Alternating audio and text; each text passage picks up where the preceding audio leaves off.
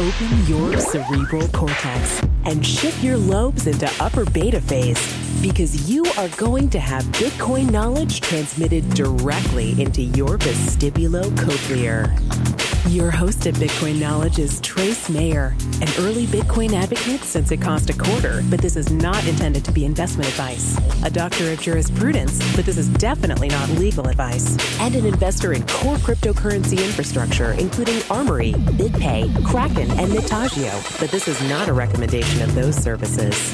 Here, you get fed via direct mind download with pure and free Bitcoin knowledge. Bravo Tango Charlie Kilo, episode 101. This is all about wallets, uh, class 201. We have with us uh, Andy Offive. He's senior developer at Armory Technologies, which is the developer of the Bitcoin Armory wallet. Uh, welcome to the show, Andy. Thanks, Trace. Glad to talk to you. Uh, so, in uh, the previous episode, episode 100, we had talked about private keys, public keys, uh, a concept of entropy, uh, cold storage, hot storage, uh, network security, wallet security. Uh, so we're going to go into some of these concepts a little bit more in depth. And I wanted to start out with the root seed. So in Armory, what is this uh, concept of the root seed? Well, I, I, call it the root key, and it's a uh, key that you use to generate other keys. So one of the uh, ways in which Armory makes uh, security easy is we've implemented uh, a feature called deterministic key generation. So, given a root key, you can generate keys off of that that will always be the same. So, we have a uh, chain of keys uh, called uh, the key chain, and it's not like a regular keychain that you keep your physical keys on. It's simply a uh, enumerated list of keys that come from the root. So uh, starting with the root key, we have uh, a key at index one and two and three on up to however many keys that you need. And when you need more keys, uh, to because we we suggest you do every transaction on its own key, uh, not reuse keys for more than one transaction. Uh, well, I should say more than two transactions because there's going to be one transaction coming in and then eventually one transaction going out. So using any key for more than two transactions will uh, have a incremental uh, negative impact on your privacy. Now that when you say two transactions, that would be one transaction where there's an input, and that's where bitcoins come into the public key, but right. then also one transaction where there's an output, and that's where bitcoins go from one pri- public key to another public key, right? Well, from one to more than one. In general, your outputs aren't going to match what you want to spend. So, in the same way that you would go to a convenience store and buy a candy bar, if you use a $20 bill, you're going to get 18 uh, something dollars back in change.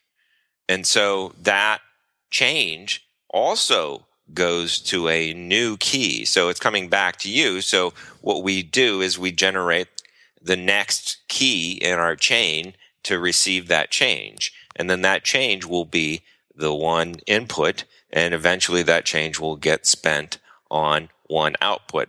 So the key that we used for change then becomes a new key that has one input and one output, just like every other key in our wallet. Well, and that's how Armory does it. Now, there there are some other Bitcoin wallets out there that uh, send the change back to uh, the same address that it sent it. So, well, that's not as privacy good. issues, right? As, yeah, that's not as good for privacy. So, well, it certainly is simpler. And if you're actually just buying candy bars and you're playing around with Bitcoin and no one cares about the amount of money that you're spending and you're just a regular person that's using Bitcoin for walking around money, then well, no big deal. That's fine. But but there could also be a potential security problem when someone is reusing keys. Uh, I think it was it was one of the Android wallets where uh, where the private key could be deduced uh, from one of the signed transactions because of uh, a poor way that the that the private keys had been uh, generated. Well, that that um, I'm not sure if that has anything to do with the reuse of the keys or just the poor entropy in the way the keys were generated. Well, the the reuse of the key. So when when the when the transaction showed up in the net, when a transaction would show up in the network, uh, you could because it had a signature from the private key, you could deduce what that what that private key was. Uh, only from the, the transaction in the network, which is public. And if you had sent the change back to that address, then and somebody were able to deduce the the key uh, from that transaction, then they could, in effect, steal your change. Uh, uh, well, the way that the private key signing works is that you should not be able to ever work backwards. If there's poor entropy, then there's going to be a particular kind of attack that will attack the poor entropy.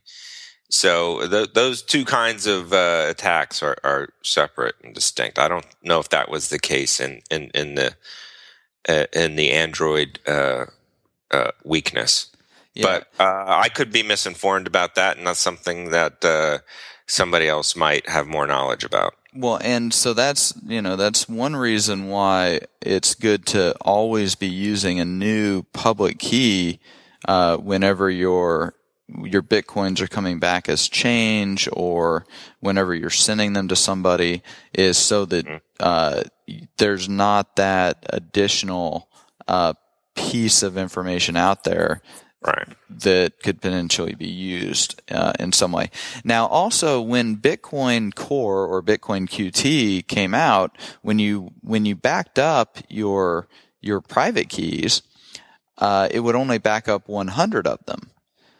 Mm-hmm. How is this root seed concept and how Armory has implemented it? How is that helpful uh, so that you make sure that your bitcoins are are backed up? well, the thing about having deterministic key generation is you only need to back up one key, and then you can generate all of the keys that your wallet uses.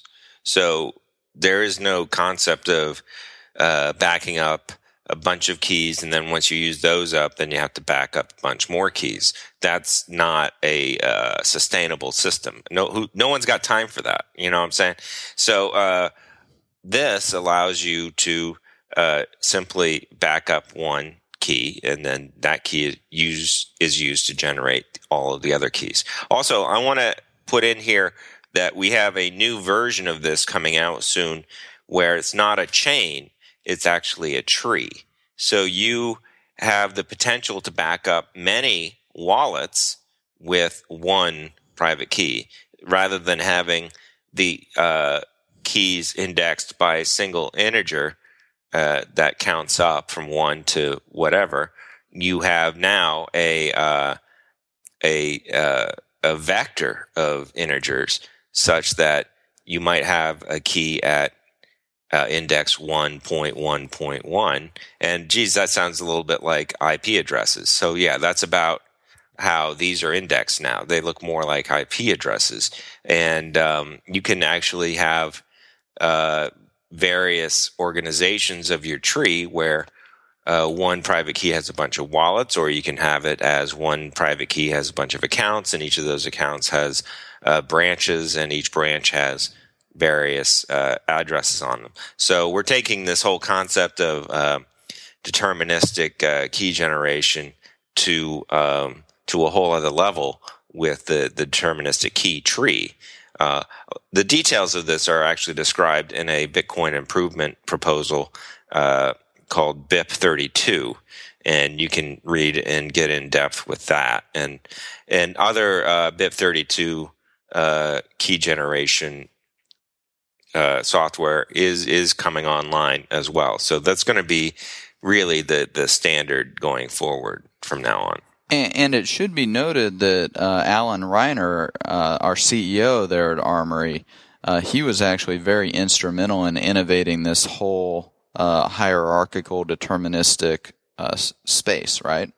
Right. That's really the end point of deterministic key generation is the ability to back up a uh, an entire system with one private key, so that uh, you can have an an exchange that uh, you secure every private key involved in every user's account on your exchange with one uh, super secure offline cold storage computer where you keep your the keys to the whole operation and and we'll we'll talk a little bit more about that later because there are additional attack vectors that come from uh, like these parent child uh, key relationships. But you mentioned a, a, phrase there: super secure cold storage.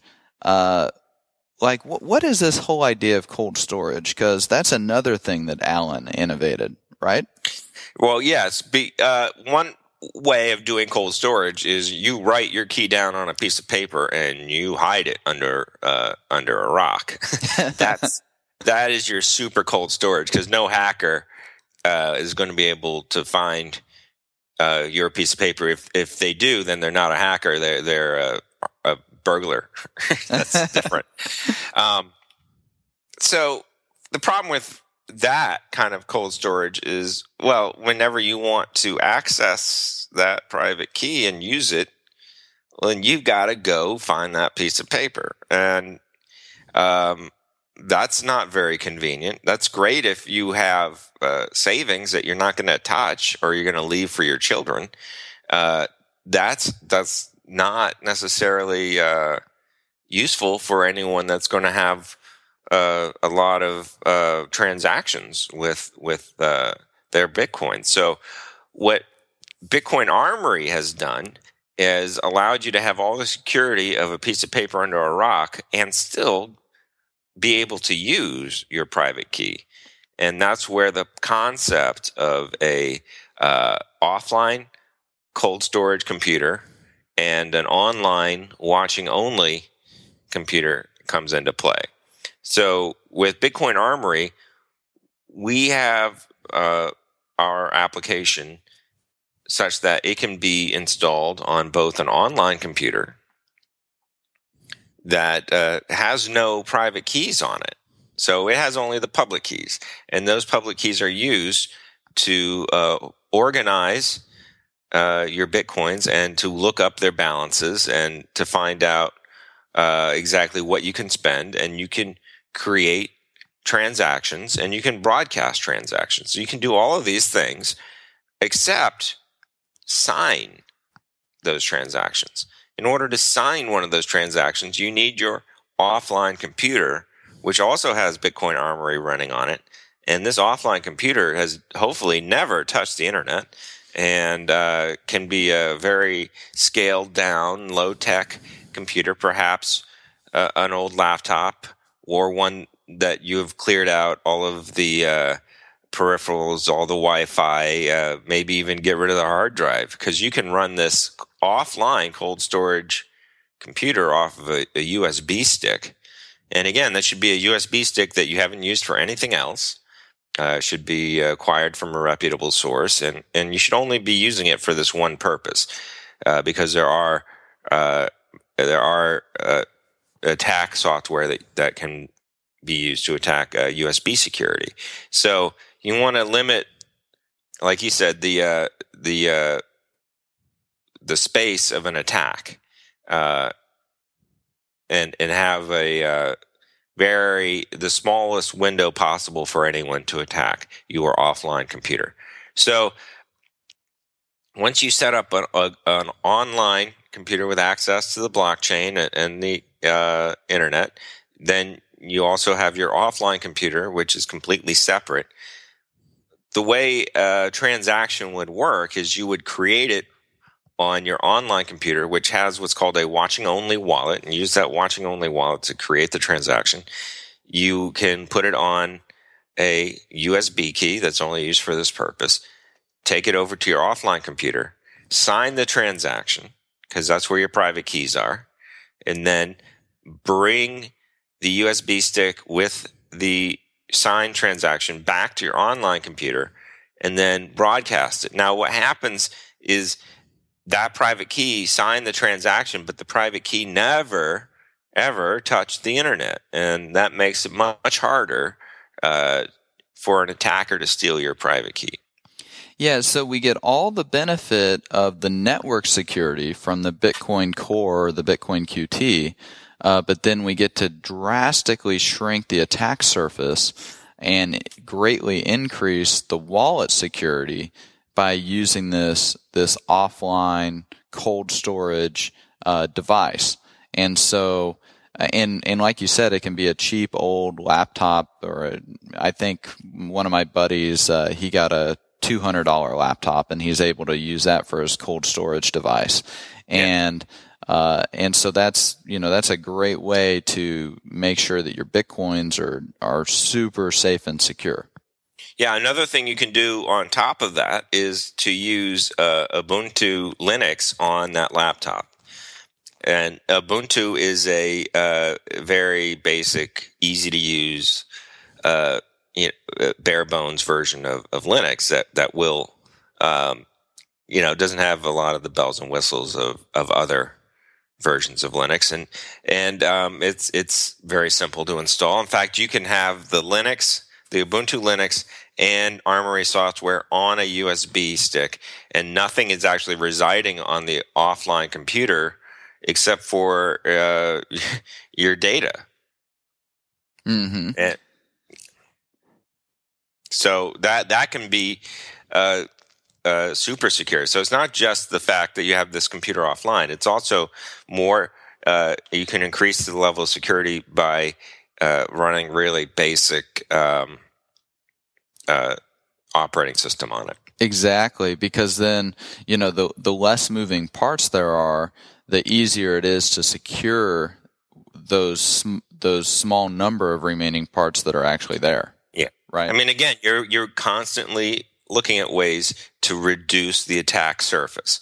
You'll never get it down to zero. There's always a way, especially when humans are involved. There's always a way. humans, um, are, humans are very creative. exactly, and and we're very creative in how we uh, have weaknesses too. So we have very creative weaknesses, and so um, you know, ideally, the only way somebody should be able to attack your bitcoins is somehow to trick you into sending them to them because that that um, you know even that you can reduce the attack surface for having somebody trick you into doing that because you know if you use a multi-signature on top of this then that would that would be having your your bitcoins secured with uh, multiple uh, keys and that's going to be covered in a future uh, podcast. But um, just briefly, when you do that, then more people have to be tricked. Yeah, right? or or more offline cold storage devices have to be compromised. Exactly. Yeah. Um, so further reducing this, the attack surface. Yeah. So, uh, th- actually, this might be a good a good place for a joke that I've got.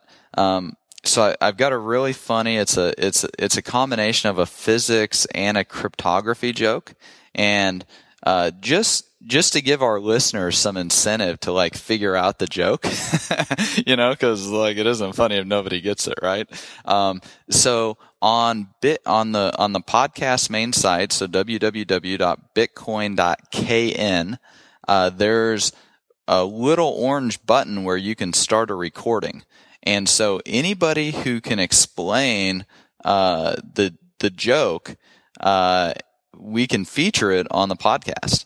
And so th- this might be a great uh, opportunity for one of our listeners to, uh, you know, explain the joke and, and talk about their business or something like that. I don't know. Or maybe I can send some bitcoins or buy a t-shirt uh, or something. But anyways, so here's the joke. The colder the storage, the lower the entropy. And so if anybody can explain that joke, like, you know, just go to bitcoin.kn, uh, click on the orange button and record uh, the explanation there. So while we're talking about this this cold storage concept, uh, you had mentioned a USB stick. Uh, and then you'd mentioned that, oh, the USB stick could potentially be compromised also. And I know that we've talked about using uh, different channels, like using an audio channel, for example, to transfer the signed and the unsigned transaction instead of a USB stick, or using QR codes. So there, there are lots of different ways that we could potentially uh, transfer that data from the online computer to the offline computer to get the signature, right? Somebody even had the idea of taking out and using old school modem technology. If you remember the kind of modems where you would have to take the receiver of an old style phone, you know, like a rotary phone, uh-huh. even, or what is a touch tone. It, was, it had to be a touch tone phone, right? And you would uh, take the, the, the handle that you would hold up to your ear and your mouth. Remember that if anyone who's over 30 and you, you put that onto this modem, which would actually like have these two like suction cup style things, and you would actually put the receiver on the modem, and then it was all audio, and it was uh, like really low bandwidth. I mean, certainly you would not send any kind of uh, image content, much less video content, over this modem. You would you would literally watch text come in on this thing. But um, people have suggested using that kind of old technology to transfer uh, transactions to and from an offline cold storage because certainly there isn't any malware written uh, to travel over such a, a uh, old school modem. Yeah, and it's what 200 bauds or something. I mean, we we, we Some, could yeah. we, we, couldn't even play Duke Nukem or uh, or Wolfenstein I, I, 3D on I, that, right? I think that's prior to uh, prior to 2400 baud. I think that would have been like and lower than that. But even, I, right? but I think that raises you know that raises a very good point that we can use these older technologies uh, in a very security efficient way to greatly increase the protection that we have for our private keys so that nobody captures our flag, right? Right. And because uh, the USB sticks, uh, they could potentially be compromised. Uh, there's been a lot in the news about that. Um, how about printers? Like nobody thinks of their printer as as being the device that somebody could use to like steal your flag. Uh, but we we actually have a feature in Armory called Secure Print. So, like, why does Secure Print matter at all? Well, if you think about it, Secure Print uses the oldest technology, which would be uh, pen and paper. And the way Secure Print works is you go ahead and you print out your backup, but it's not really your backup. There is a, a secure print code that comes with it, and and that secure print code is used to convert the backup you print out to your actual backup. And the idea is you print your, your secure print backup, which if somebody uh, acquired your printer or there was a security weakness in your printer, they could look at that backup and never get to your bitcoins. Because what you then do is you take the printer paper, the paper that got printed, I'm sorry, the um, the printout, and you write your secure code on it with the pen. And the secure code is displayed on the screen. So as long as nobody's looking over your shoulder, no one will know your security code. And your security code it will be written on the paper, so you can't forget it. And then that piece of paper that you have, which is half printout and half your writing, can be used to recover your private key. Yeah, I think I think I'd seen a Reddit thread. Somebody was printing out their their backups at Kinkos, and if people aren't aware, like Kinko's, they actually keep a record of every single thing that's ever printed on their copy machines. And like our our like our printers actually have hard drives on them, right? And so, right. like, and a lot of printers are Wi-Fi connected.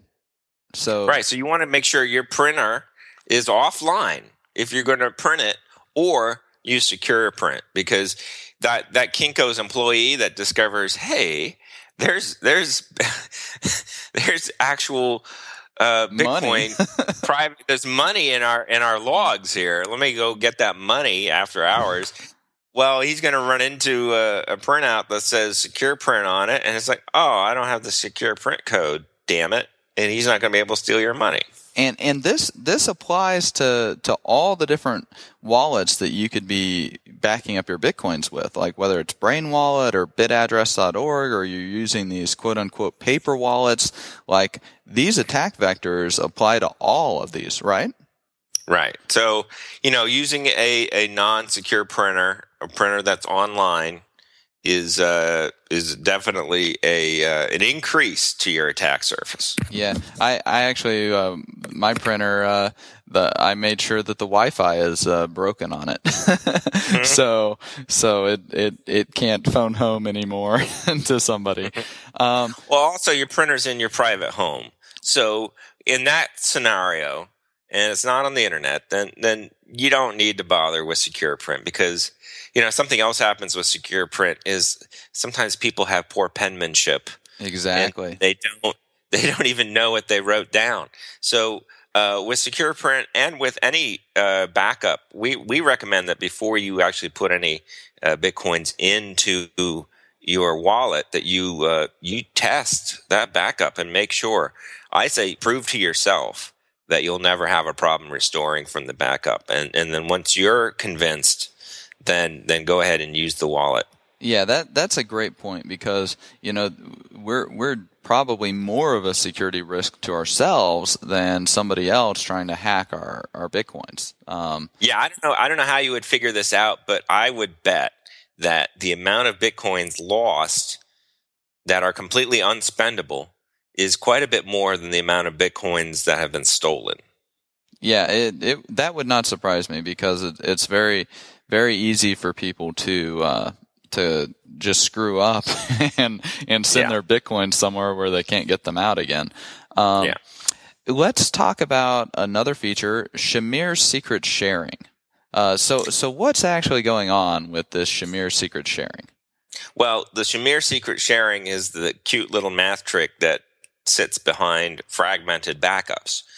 And uh, what's great about Shamir secret sharing is that it's an obscure concept, but boy, is it simple. It's not that hard to understand. Is if you have uh, if you if you've taken uh, high school algebra and you ever wondered, well, geez, I'm never going to need this. Well, this is the day. this is the day. when if you had paid attention in high school algebra, you can use that knowledge to understand Shamir secret sharing. Um, if you could imagine, you have this uh, private key, which is a number, and that number uh, is, that's your secret. If anyone gets that secret, then it's all over, right? So that's a lot for one number. It'd probably be better if you had, say, three numbers and you only needed you needed two of those three numbers. Now, certainly you could take a number like that and break it up into three pieces, but then you need all three. And now you've got three ways to lose a number that will prevent you from ever spending your bitcoins. But if you had two of three, a two of three fragmented backup of your secret number, that would be you only need two out of the three pieces, not one. Because if you only needed one, somebody could very easily steal it and you've tripled the size of your attack surface, right? Because there's three different numbers somebody could steal if you only needed one. That would be like copying your private key into three pieces of paper. So, right, you've just tripled the attack surface. Uh, and if you needed all three, then you've increased the amount of ways you could lose you, all your bitcoins. Ideally, would be two of three because then, right, if somebody finds one of your pieces of paper, then they can't steal your bitcoins right? And if you lose one, you don't lose your bitcoins. So to me, that that's like uh, uh, ideal for for uh, for just three pieces of paper. Now, the way it works with Shamir secret sharing is if you imagine your private key is a uh, a point on a line, right? You can you can break that uh, number up into three pieces and you only need two. And what you do is you make those three other numbers other points on the same line. Right. And then if you have any two of those points, you can extend the line out to find your private key. And that's exactly how it works. So yeah, so so Kevin, uh, who who also invested in Armory, it was so funny because we we were talking. It was before we had we had funded it, and he was like, you know what? Uh, when I was at Harvard, and Kev, Kevin went to Harvard for computer science, he's like, when I was at Harvard, you know, I, I was in one of my computer science classes, and the professor was explaining this concept of Shamir secret sharing, and I remember thinking to myself, when is this ever going to be used. This is the most worthless piece of junk that I'm I'm having to learn.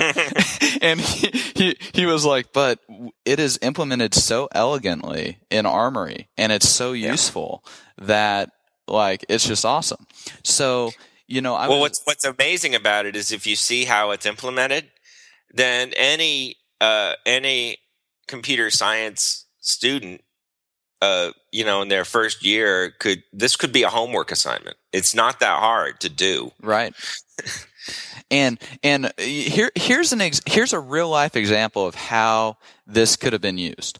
I, I was reading a thread on Reddit, and there was a there's a, a kid. His dad was an early Bitcoin adopter, uh, but I think the kid is the the son was the one who secured all the bitcoins, and he had done it with paper wallets right?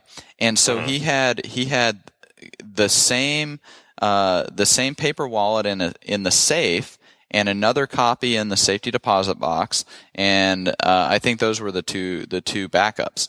Well, guess what happened? Somebody broke into his dad's house and loaded the safe up, like pulled it out of the ground and and drove off with it in a truck, and mm-hmm. and the bank didn't open for another nine hours. I heard the story. Yeah. And and so if he and, and he didn't use this fragmented backups uh, solution in Armory, so he's just waiting on pins and needles, hoping that they can't drill into the safe and right. and take those bitcoins because he can't get into a safety deposit box for another nine hours. But if and he, hopefully the thieves don't even know they're in a race right, right. Yeah, well, well, and, and from what I understand, he actually did get the backup uh, from the safety deposit box and got the bitcoins moved before they got compromised. But this would have been a perfect example of where this concept of the fragmented backups in Armory could have been right. very, very helpful, right? Because right. they could have stole, stolen the safe, but it would have only had one of two uh, well, there might have been three fragments in the backup, and you need to, any two of them, but only right. one of them would have been in the safe, right? Right. So, so he could have, you know, the safe could have got ripped up out of the out of the the cement, uh, drug out of his garage, and yet he could sleep, uh, w- without even uh, any worry at all because they wouldn't have been able to compromise the bitcoins had he used this fragmented backups feature right? Yeah. So, so this is, you know, it's, and, and we should also distinguish this fragmented backups is completely different from multi-signature. Right. A lot of people hear two of three and they think, oh, that, that's like multi-sig. Well, I mean, on the surface, it sounds a little bit like multi-sig, but it's actually quite different. And, and there's one key difference between, uh, Shamir secret sharing and fragmented backups and multisig. And that is there is a single point of failure. That is when you get your your private keys to when you get your fragments together to recover your private key. Well, now you've got one single point of failure. With multisig, you're actually signing transactions with multiple signatures. And all of those signatures are never required to be in the same place. I mean, all those private keys, they can each sign, whereas multi-sig is much better for uh, having secure transactions that require multiple signatures because those private keys, each necessary component to sign a transaction can stay separate. And, and that is, is much more useful actually uh, for day to day use. Yeah, because one one could be your your uh, your smartphone, one could be your online computer, one could be your offline computer, and it could require two of three on the multi signature, right. and then two devices would have to be compromised. So, right. um, yeah, so there we go. We've talked about uh, root seeds, cold storage, watching only wallets, uh, secure print, Shamir's secret sharing, how we can use these fragmented backups. Oh, one last feature we should probably talk about. Like, what's the difference between a private key import and a private key sweep uh, when we're bringing bitcoins into Armory? Well, when you do an import, you're actually taking the private key with uh, the bitcoins that are associated with it in you're actually bringing that private key into your wallet. Now, that private key is not recoverable through your root key, it's separate, but it can be considered part of your wallet. And when you import private keys, you do need to back those up either separately or uh, create a new backup, which includes your root key and all of your private keys, including the new ones.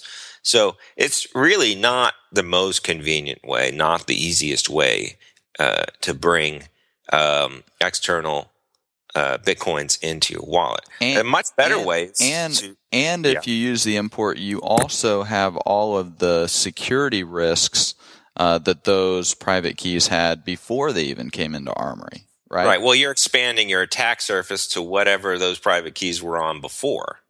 So wherever your private keys have been, I always say, you know, if if you get one of our promo wallets, uh, don't use it.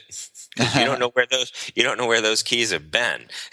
well, they they've been at least don't with uh, they've been at least with Armory Technologies. Right, exactly. So, you know, when you get one of our promo wallets, that's a perfect example. You don't import those keys. You you should sweep them. And what that means is you just take whatever bitcoins are in those private keys and send them into a private key. Well, send them to a public key for which you have the private key in your wallet and you know the security level of that private key. And that and that's a new private key that's been generated by uh, that specific instance of Armory that you're running. Right. Uh, so, so, it's so, so, it's brand new. It's clean. It it doesn't have any history associated with it. Uh, much more secure than a right. than a private key import.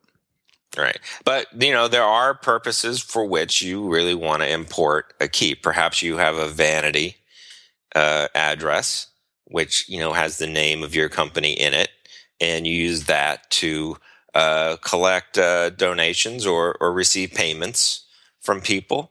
And you don't want to give that up, but you also want to have it in your wallet so you can track it and use the funds that are in it. So uh, certainly you would import such a uh, private key. Now, the whole point of this is to say, look, we have this import feature, but the only time you need to know exactly why you're importing it rather than sweeping it. And if you have a good reason to import it, then go ahead. It's fine. Just understand that generally it's not as good as sweeping. Yep. Okay. Well, wonderful. That should be just about it for uh, episode 101. Uh, we've had Andy from uh, Armory Technologies, developer of the Armory Wallet, and we've been talking all about uh, wallets in this episode. And so, thank you very much, Andy. Thank you, Trace. Be sure to get a copy of the free Bitcoin Guide at freebitcoinguide.com. Got a question or suggestion? Record your voice at bitcoin.kn. Don't be shy. To help the show, share Bitcoin.kn with friends, post about it on Reddit, and otherwise spam the interwebs. Your iTunes comments and five star reviews are very important to us. Please continue tuning in to the Bitcoin Knowledge Podcast, where we release interviews with the top people in the Bitcoin world. Now take some choline and let that Bitcoin knowledge consolidate.